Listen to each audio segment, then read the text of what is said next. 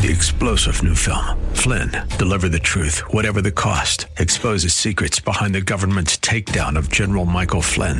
Flynn knew what the intel world had been up to. He ordered the first audit of the use of contractors. This set off alarm bells. He told the truth. He was the most dangerous person for Donald Trump to hire. They had to get rid of Flynn.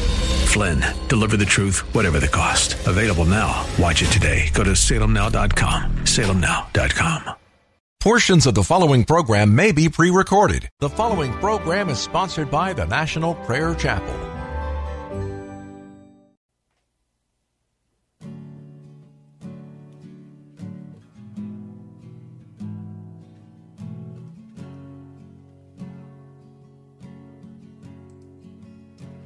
There is a judgment greater than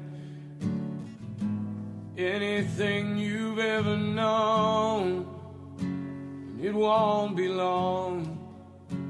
Your life will pass by as a vapor, and you will stand before the judgment seat of God.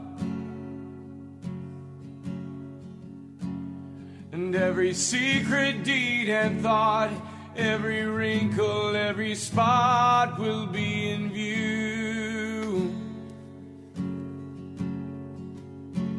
Before the one who knows all things, the Lord of Lords and King of Kings, you know the one you never knew. While you have breath, you have a choice to make in life.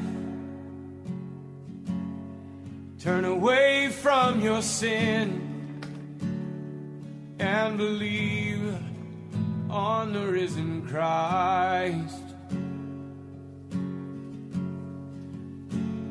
You can find peace in Him from the judgment that's to come.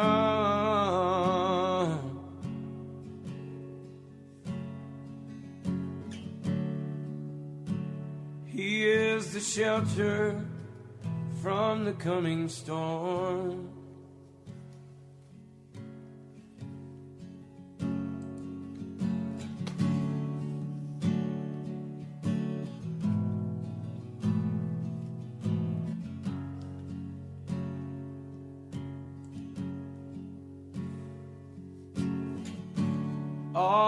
Creation shakes at the mention of his name.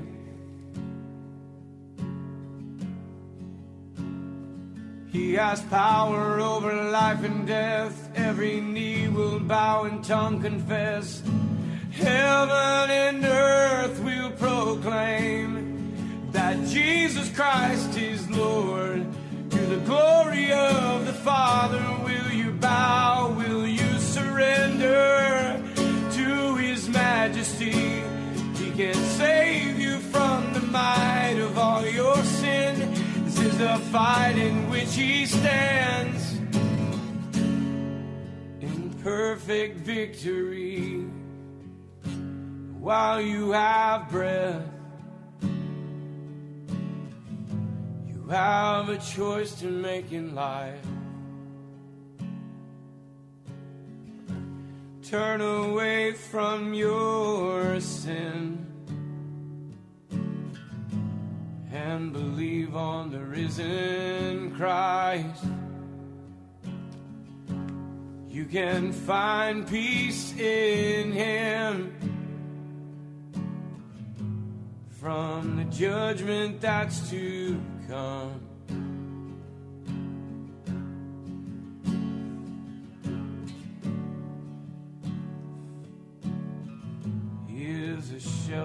From the coming storm.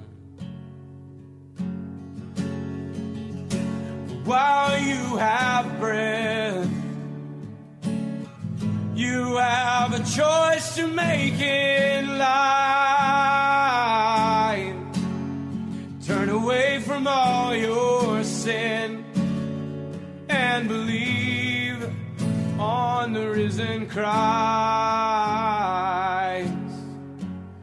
Can find peace in Him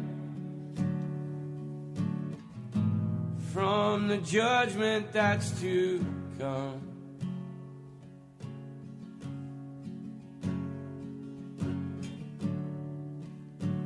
He is a shelter from the coming storm.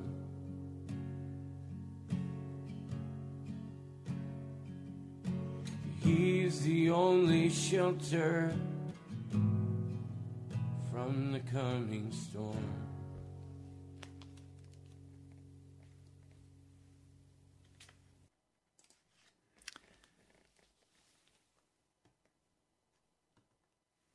Welcome to Pilgrim's Progress. I'm Pastor Ray from the National Prayer Chapel. We are on a countdown to the final judgment of this earth. The evidence is all about us. The wickedness of the human heart. We have become in America worse than Sodom and Gomorrah. The Western world is utterly given to corruption to the killing of babies, to cheating and lying, fornicating. Sexual sin is rampant on every side. China, thousands of people every every year are murdered by the Chinese government in order to send their organs for sale to the Western world, yea, even to America. The babies are murdered. We live in a world that is rushing toward the final judgment. It is at the door. Our God is at the door.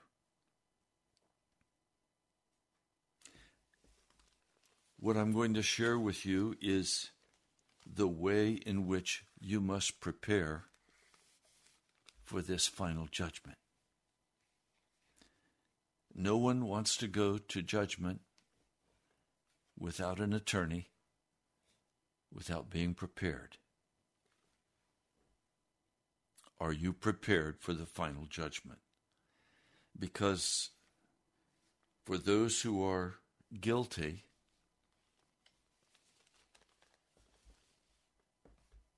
the sentence is death. I don't want to die. I don't want my brothers and sisters to die. I count you as a brother or a sister. I want you to be prepared. We have been taught things that are simply not true about Jesus. I'm going to go through several passages of Scripture and I'm going to ask you some questions. The first one I'd like to read for you is found in Romans, the seventh chapter. This is the Apostle Paul speaking. I'll begin reading in verse 14. We know that the law is spiritual, but I am unspiritual sold as a slave to sin. I do not understand what I do, for what I want to do, I do not do, but what I hate, I do. And if I do what I do not want to do, I agree that the law is good. As it is, it is no longer I myself who do it, but it is sin living in me. I know that nothing good lives in me, that is, in my sinful nature. For I have the desire to do what is good, but I cannot carry it out. For what I do is not the good I want to do. No, the evil I do not want to do, this I keep on doing.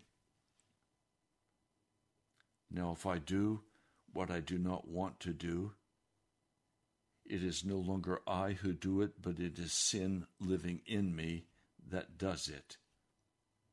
So I find this law at work. When I want to do good, evil is right there with me. For in my inner being, I delight in God's law. But I see another law at work in the members of my body, waging war against the law of my mind and making me a prisoner of the law of sin at work within my members. What a wretched man I am. Now, I have a question. Is this your spiritual condition today?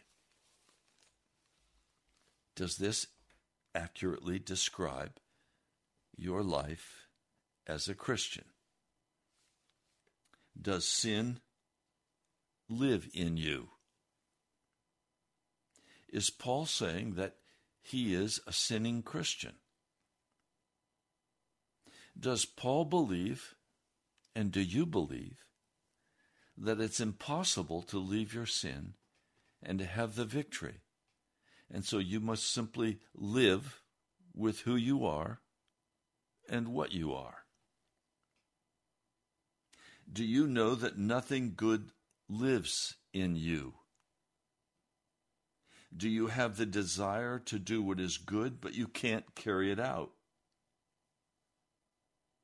Is this your experience? Well, we combined with this scripture another passage of scripture found over here in the book of First Corinthians. I'll begin reading with verse 50. I declare to you, brothers, that flesh and blood cannot inherit the kingdom of God, nor does the perishable inherit the imperishable. Listen, I tell you a mystery. We will not all sleep, but we will all be changed. In a flash, in the twinkling of an eye, at the last trumpet, for the trumpet will sound, the dead will be raised imperishable, and we shall be changed. For the perishable must clothe itself with the imperishable, and the mortal with immortality. When the perishable has put has been clothed with the imperishable, and the mortal with immortality, then the saying that is written will come true Death has been swallowed up in victory. And where, O death, is your victory? Where, O death, is your sting? The sting of death is sin, and the power of sin is the law.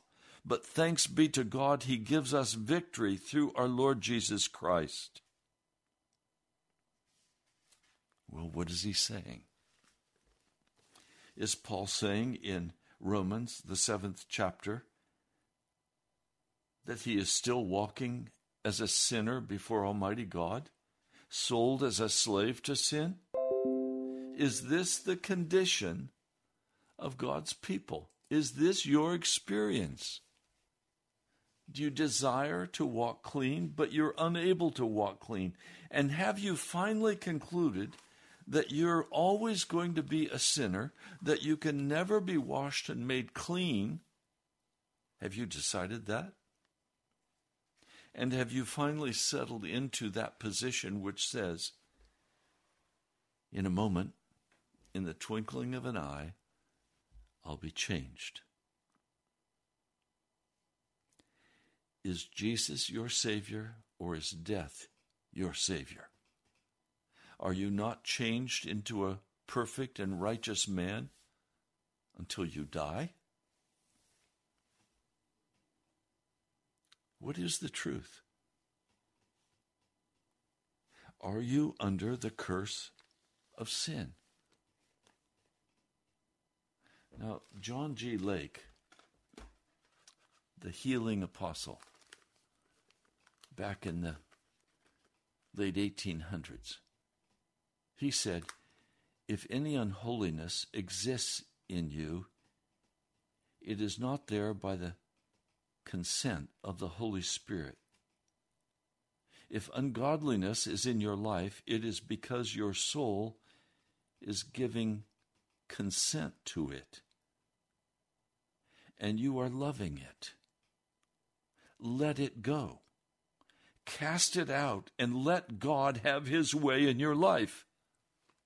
So, my question is John G. Lake right? Or are you a hopeless sinner caught in wickedness?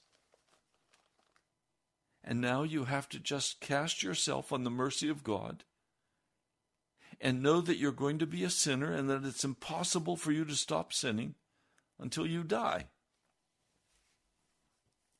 And then, in a moment, in a twinkling of an eye, you'll be changed and you'll be like Jesus. Is this is this what you think?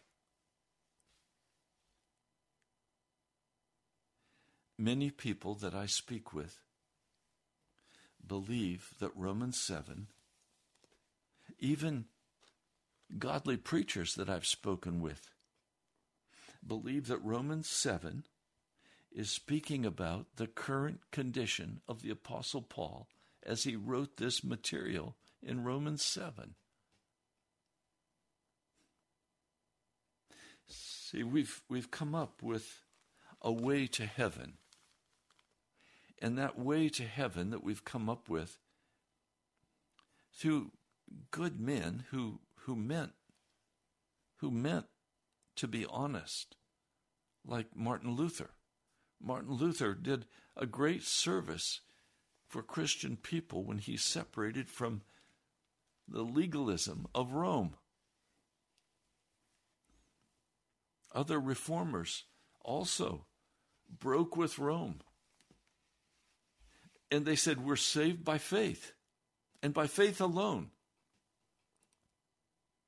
And just so we're clear, I believe we are saved by faith, and I believe we are saved by faith alone.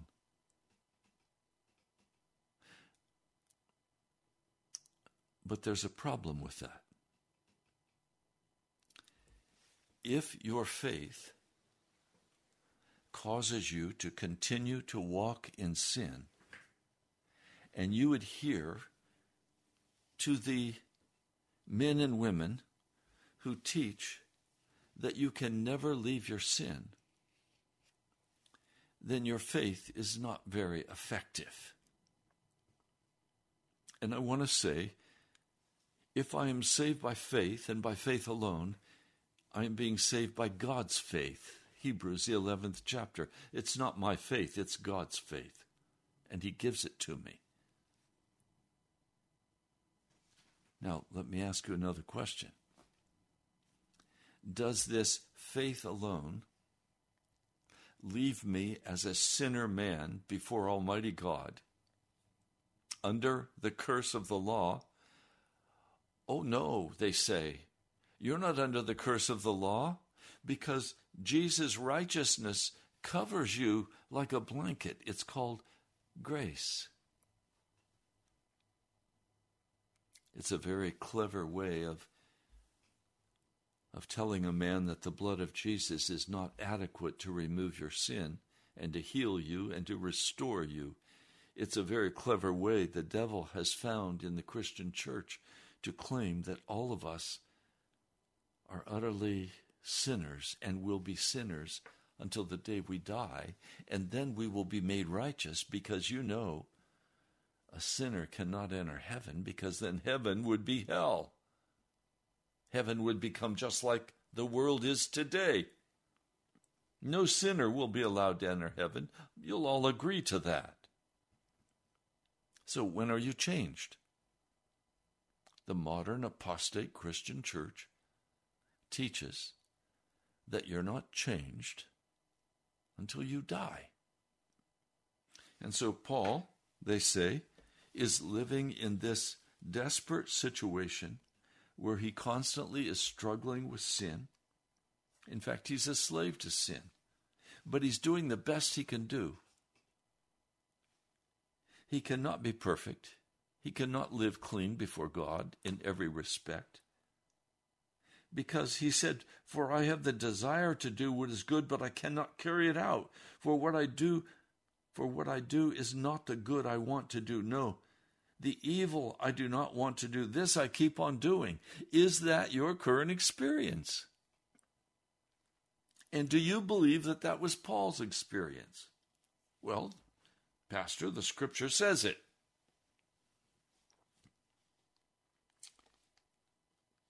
Well, wait a minute. The judgment of God is rushing upon us.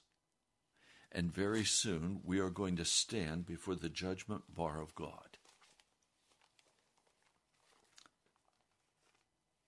Are you going to stand before the judgment bar of God, still a slave to sin? Or are you going to believe that somehow, miraculously, when I accepted Jesus and I said my little sinner's prayer, I was cleared to go to heaven, and when I stand before the judgment bar of God, God's going to look at me and see Jesus, not me. That's called a shell game. It's called a lie. And besides, the scriptures say that it's not God who will judge us, it is Jesus who will be our judge. So, are you telling me that when he looks at me, he's going to see himself? And he's going to bring me into heaven as a sinner? Well, no, Pastor, because we're going to all die before we go to the judgment. Well, no, not everyone. Is there any redemption in death? No, Paul does not say that. He says,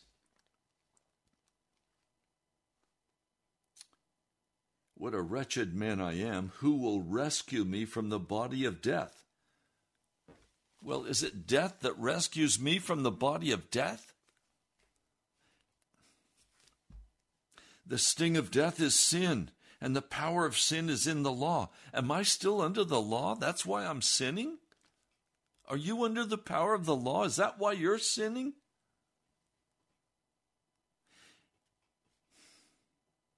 It says, Thanks be to God, He gives us the victory through our Lord Jesus Christ. When does He give us that victory? Does He give us that victory when we're dead? That's not what the scriptures teach. It's what the modern church teaches. Now, you know, and, and I know, that many times we tried to do our very best we even white knuckled it, trying to correct the wickedness in our hearts. And we weren't able to do it.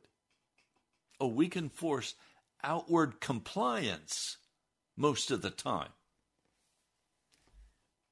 But we cannot force compliance in our inner spirit. And so that man is still going to look with lust on that beautiful woman. And that beautiful woman is still going to look with lust on that handsome man. When no one knows, you'll still be telling lies. You'll be exaggerating. When you're faced with that challenge, you'll be a coward. You're not fit for heaven. You're fit for hell and you believe that somehow Jesus is going to cover you over with his righteousness, and then he's going to look at you and he's only going to see himself? That says the blood of Jesus has no power. And that says we're trampling on the blood of Jesus and we're making it of non effect.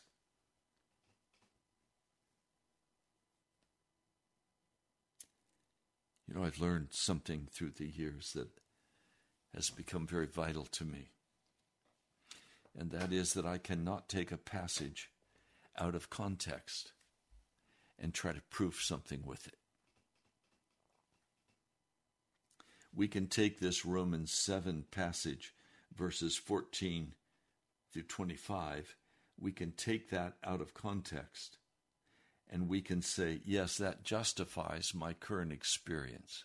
I'm doing the best I can do, Pastor. I can't do any more. But when I die, then I'm going to be changed. In an instant, in a twinkling, I'm going to be changed and I'm going to be like Jesus. Well, you know what? That's not what Corinthians says. That passage in Corinthians, let me read it for you again. We will not all sleep, but we will all be changed. In a flash, in the twinkling of an eye, at the last trumpet, that is, the great judgment of God. For the trumpet will sound, the dead will be raised imperishable, and we shall be changed. For the perishable must clothe itself with the imperishable, and the mortal with immortality.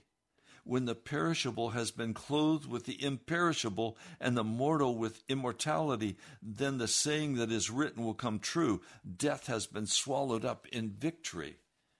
Well, death here is referring to the physical body dying, not to the moral soul. This is talking about, in context, the flesh body being transitioned into a spirit body, like the one Jesus had when he was raised from the dead. Still, every bit a human being, but in a spirit body. For flesh, it says, cannot inherit the kingdom of God. You can't go to heaven and have this flesh body that we walk in now. No, we must receive a new body. I'm looking forward to receiving that new body, one that's not afflicted with any sickness, one that is not weak. The whole context of this 1 Corinthians 15 passage is at the end of time.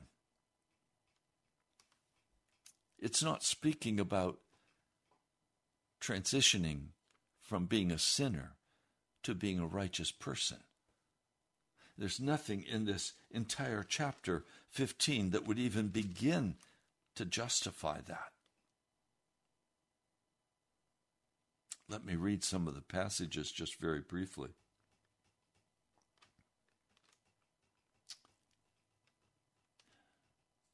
Let me read in in 1 Corinthians 15 verse 34. Come back to your senses as you ought and stop sinning. For there are some who are ignorant of God. Stop sinning. Why would he say stop sinning if it doesn't matter if we continue sinning? Because we accepted Jesus and now we're covered by that grace blanket so he can't see us in our sin. He just sees Jesus in his righteousness. If that's true, why would he say, stop sinning? Doesn't make sense, does it? Verse 50 I declare to you, brothers, that flesh and blood cannot inherit the kingdom of God, nor does the perishable inherit the perishable. Listen, I tell you a mystery. And now, this mystery is the transition from the physical body of flesh and blood into a powerful spirit body. Yes, we'll recognize each other. Yes, they knew Jesus.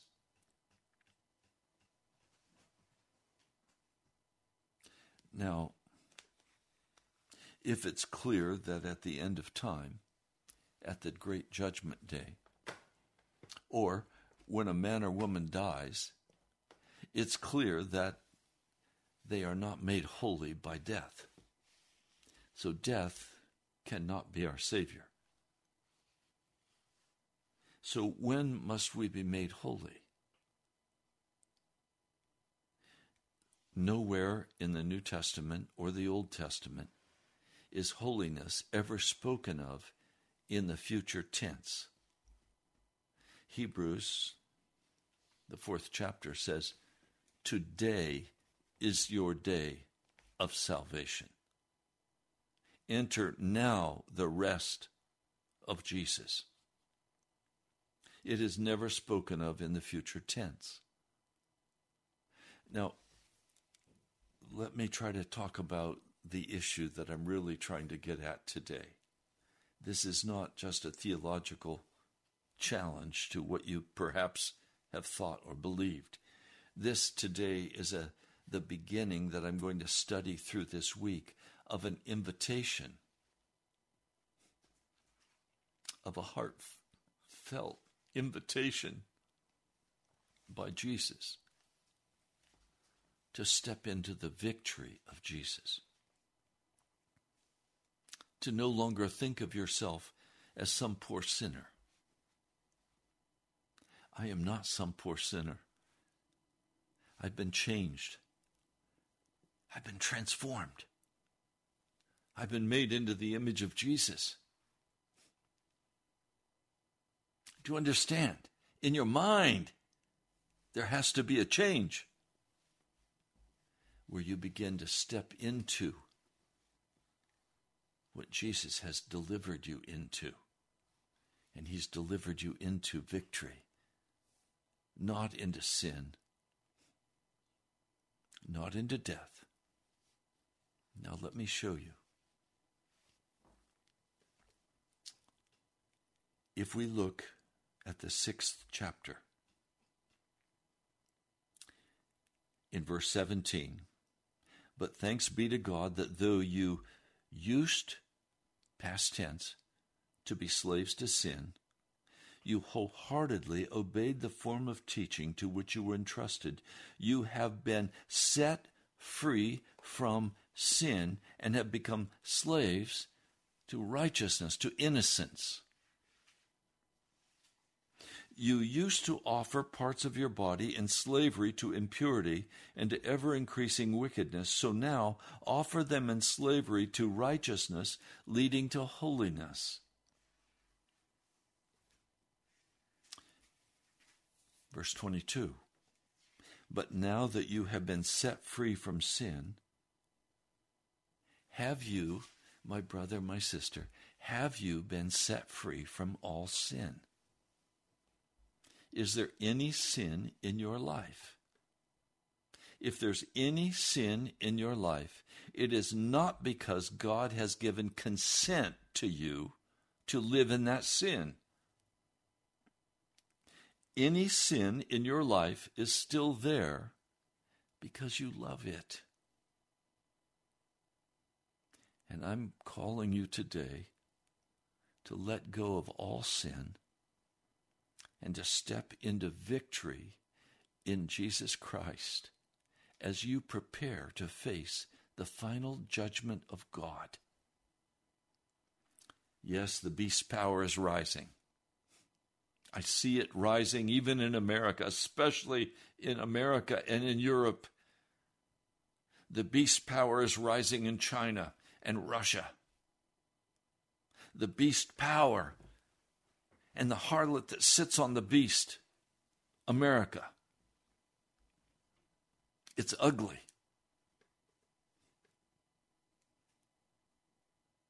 But you must prepare for that final judgment. For surely the judgment of God will come upon America, and America will burn. Europe will burn. Russia will burn. China will burn. The whole earth is going to burn, it's going to be consumed in fire. You must be prepared to face that final judgment. And if you have sin in your heart and in your life, hidden or out in the open, you cannot be saved. You will be condemned at the judgment of God. And we are rushing toward that judgment. Now, yes, we need to prepare physically for that day of judgment. As the beast power is going to rise and demand that we worship it, it's going to create a, a currency that is digital. And if you don't take the mark, you will not be able to buy or sell. And If Christians are still here, we will probably get very hungry. We might even starve. The sun may beat on us. We may be thirsty. But at the day of the judgment, we will be brought forward as heroes of the faith, and we will be free of sin. Verse 22 But now that you have been set free from sin and have become slaves to God, the benefit you reap leads to holiness, and the result is eternal life. For the wages of sin is death, but the gift of God is eternal life in Christ Jesus our Lord. I have that gift of eternal life right now.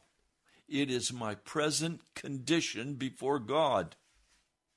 Is it your present condition before God? Do you walk in victory in your life? Now we come to chapter 7. Remember, I said context, context, context. Do you not know, brothers, for I am speaking to men who know the law, that the law has authority over a man only as long as he lives? For example, by law, a married woman is bound to her husband as long as he's alive, but if her husband dies, she is released from the law of marriage. So then, if she marries another man while her husband is still alive, she is called an adulteress. But if her husband dies, she is released from the law and is not an adulteress, even though she marries another man. So, my brothers, you also died to the law through the body of Christ, that you might belong to another, to him who was raised from the dead, in order that we might bear fruit to God. For when we were controlled by the sinful nature, the sinful passions aroused by the law were at work in our bodies, so that we bore fruit for death. But now, by dying to what once bound us, we have been released from the law so that we serve in the new way of the Spirit and not in the old way of the written code. Well, what shall we say then? Is the law sin? Certainly not. Now, he begins to speak in what, in the, what is in the Greek is a historic present. What is a historic present? It's what we do often. We speak about the past as though it were going on right now. We speak about the past as the present. Listen to what Paul says.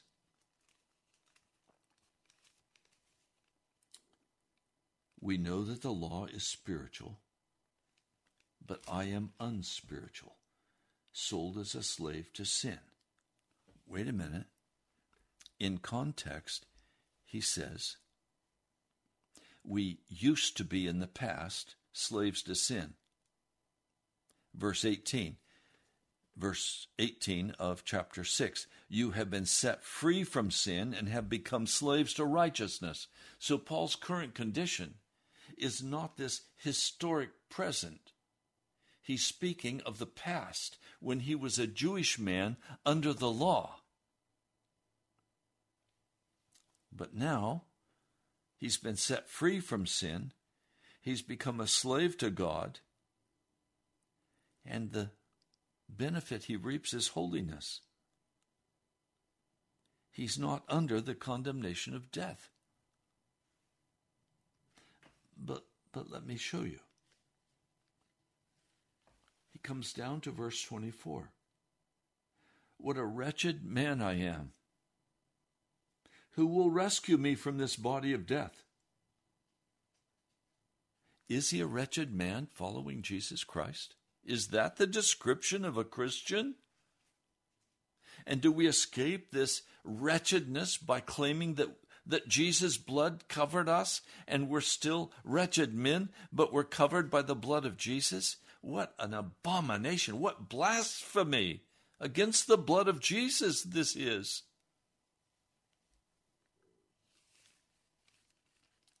Listen to what he says. What a wretched man I am! Who will rescue me from this body of death? Thanks be to God through Jesus Christ our Lord. He escaped that wretched, sinful condition through Christ Jesus our Lord. Then he says, So then I myself, in my mind, am a slave to God's law, but in the sinful nature, a, slave to the law of sin. But read chapter 8. There's no chapter separation here. They were added much later. Read the context. Therefore, there is now no condemnation for those who are in Christ Jesus, because through Christ Jesus, the law of the Spirit of life set me free from the law of sin and death. Paul is saying, I have been set free from the law of sin and death. So, chapter 7 is a historic present where he describes his condition before receiving Jesus Christ as his Lord and his Savior.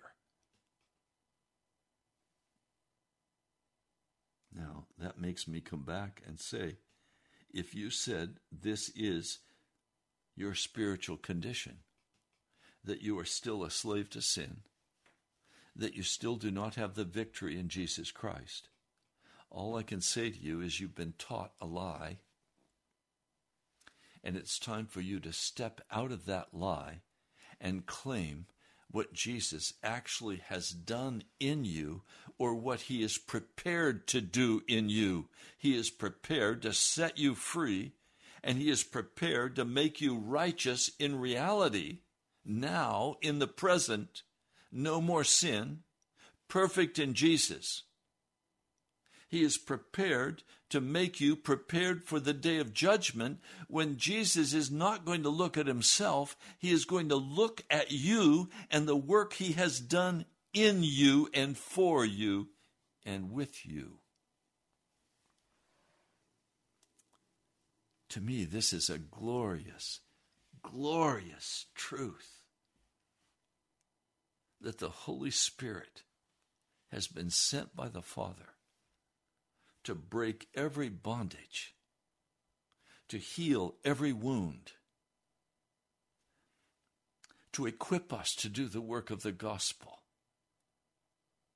filling our hearts with joy and freedom and release from all wickedness and all sin. If you tell me, Pastor, come on you're always going to walk in sin, and you just have to trust that Jesus on that day is going to not look at you, but look at himself. I say to you, you don't understand the gospel of Jesus. You have denied the blood of Jesus, you've denied its power, and you are siding with the devil against Jesus. I refuse to side with the devil against my Lord. Remember what I shared with you from John G. Lake? If any unholiness exists in you, it is not there by consent of the Spirit of God.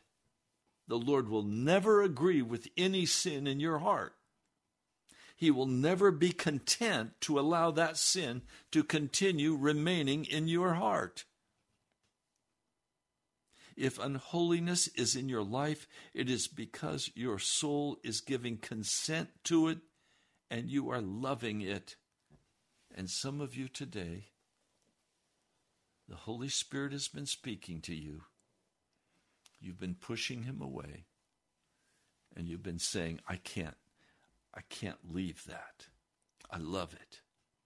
And Jesus understands. He looks at me and he doesn't see me, he sees himself. So I'm under the covering grace of Jesus Christ, and I I can't give this sin up. One man was living with a woman he was not married to. He, he said to me, I can't marry her, Pastor. I said, Why can't you marry her? Because if I marry her, she will lose her husband, her late husband's pension fund. And we can't live without that money every month, some $1,200 at the time. We need that money to survive. And besides, Jesus understands. Jesus knows that we need that money. And so I can't marry the woman I love because of this financial loss. I said, You're lying.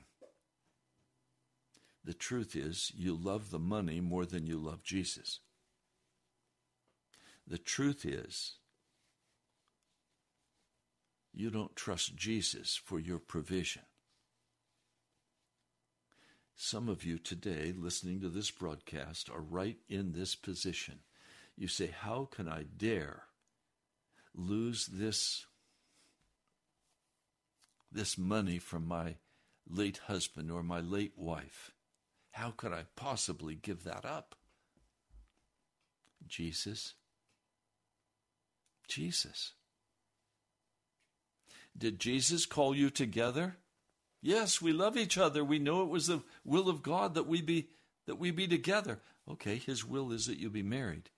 And if you're not being married because you're letting money stand in the way, you are worshiping money, not Jesus. And he is very, very displeased with you. And you will go to the judgment and you will be condemned. And you will be shut out of heaven because you did not trust Jesus enough to obey him.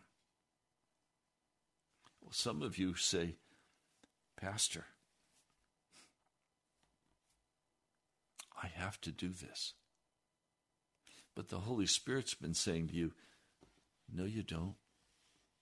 No, you don't. I'll cover it. See, we, we blame sin, but it's not sin that holds us. It's we who hold ourselves separate from Jesus. It's the lust of our own heart. It's the desire to be successful and be popular. It's our desire to have the money we desire. It's the desire to have the person we say we love. It's self. And that self, Paul said, has to go to the cross. Romans, the sixth chapter. You have to be crucified. You have to leave behind this wickedness that holds you fast in its clutch. Do you understand? I'm, I'm trying to say to you today you can be free. Listen, chapter 8, Romans chapter 8, verse 3 For what the law was powerless to do, in that it was weakened by the sinful nature. God did by sending his own Son in the likeness of sinful man to be a sin offering. And so he condemned sin in sinful men in order that the righteous requirements of the law might be fully met in us who do not live according to the sinful nature, but according to the Spirit. Again, let's read verse 2. Because through Christ Jesus, the law of the Spirit of life set me free from the law of sin and death. I have been set free, my brother, from the law of sin and death. I no longer walk in it. Pastor, are you saying you don't walk in sin? That's right. That's exactly what I'm saying. Let's be very clear. There is no reason for any child of God to walk in sin. There is no reason. The blood of Jesus has the power to set you free. Then we have to face the fact we don't really want to be free, do we? We want Jesus and we want the world too. We want Jesus, but we want to call ourselves a Christian. We want Jesus, but we love the things of the flesh and the world and the devil. You love those Harry Potter movies? You love those werewolf and vampire movies? You love those science fiction novels? You love that sport that draws you away from Jesus? You love those gaming situations on the internet that you love so deeply? You love the things of the world? Be honest with me. Do you have the victory? Then claim the victory and give praise and honor and glory to Jesus Christ. Now, I know some people will get very, very angry because I'm teaching this. I've been banned from the Anglican Church because I teach this. And others have cast me off utterly. I'm not willing to live in bondage, except the bondage of my Lord Jesus. I'm not, I'm not willing to live in the bondage of sin. I hate it. I hate the shame. I hate the condemnation. I'm not willing to walk in it. Well, we're going to go much deeper tomorrow. We're going to talk about how to get ready for this great judgment day. I hope this has been helpful to you today. Try saying it I am victorious. I have the victory over sin in Jesus Christ. And if that's not true, go to Jesus and get the victory. The victory is there for you right now. Let's pray. Lord, I lift up my brothers and sisters. I'm asking, Lord, that you would bring each one of us totally and completely into yourself. Lord, bring us into yourself. Let us abide in you, Jesus. Every dark, every sinful, every prideful thing, break it now in the name of Jesus and bring us into the victory. Lord, I claim it in your name. Lord, I claim it by your name. Well, please write to me. I'd love to hear from you. I go every day to the post office looking for your letters. Write to me at the National Prayer Chapel, Post Office Box 2346, Woodbridge, Virginia 22195. You can also go to our webpage, nationalprayerchapel.com. You can give online. I thank those of you who have just done that. Last month is covered, but this month we're already at the 15th and we're a long way from being ready to pay this month's radio bill. I know the Lord will move in your hearts. He does every month. And I thank you for your faithfulness to Jesus. I am astonished as I go through the givers, the list, the amount you give, and I pray for you. I'm astonished that God moves so powerfully in your heart that you would give with such generosity. Thank you. Walk in freedom, brother. Walk in freedom, sister. Don't claim the devil's lies. God bless you. I love you. I'll talk to you soon.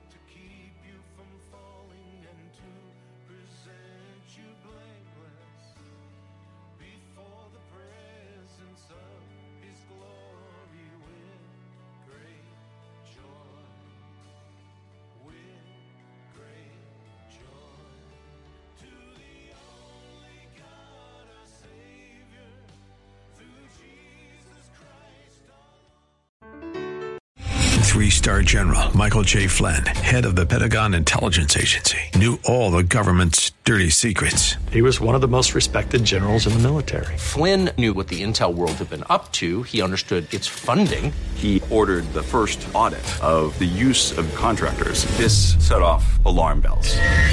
The explosive new documentary, Flynn, Deliver the Truth, Whatever the Cost, and covers the facts behind this scandal. Flynn told the truth. He was the most dangerous person for Donald Trump to hire. I find out the worst enemy that I'm going to face in my life is right here in America. They took my assessment and they wanted me to change it. And I was like, I'm not changing it. They had to get rid of Flynn. With in depth interviews, archival footage, and never before seen personal records of the man behind the headlines. I just felt like I was drowning. Flynn, deliver the truth, whatever the cost. Available now. Watch it today. Go to salemnow.com. Salemnow.com.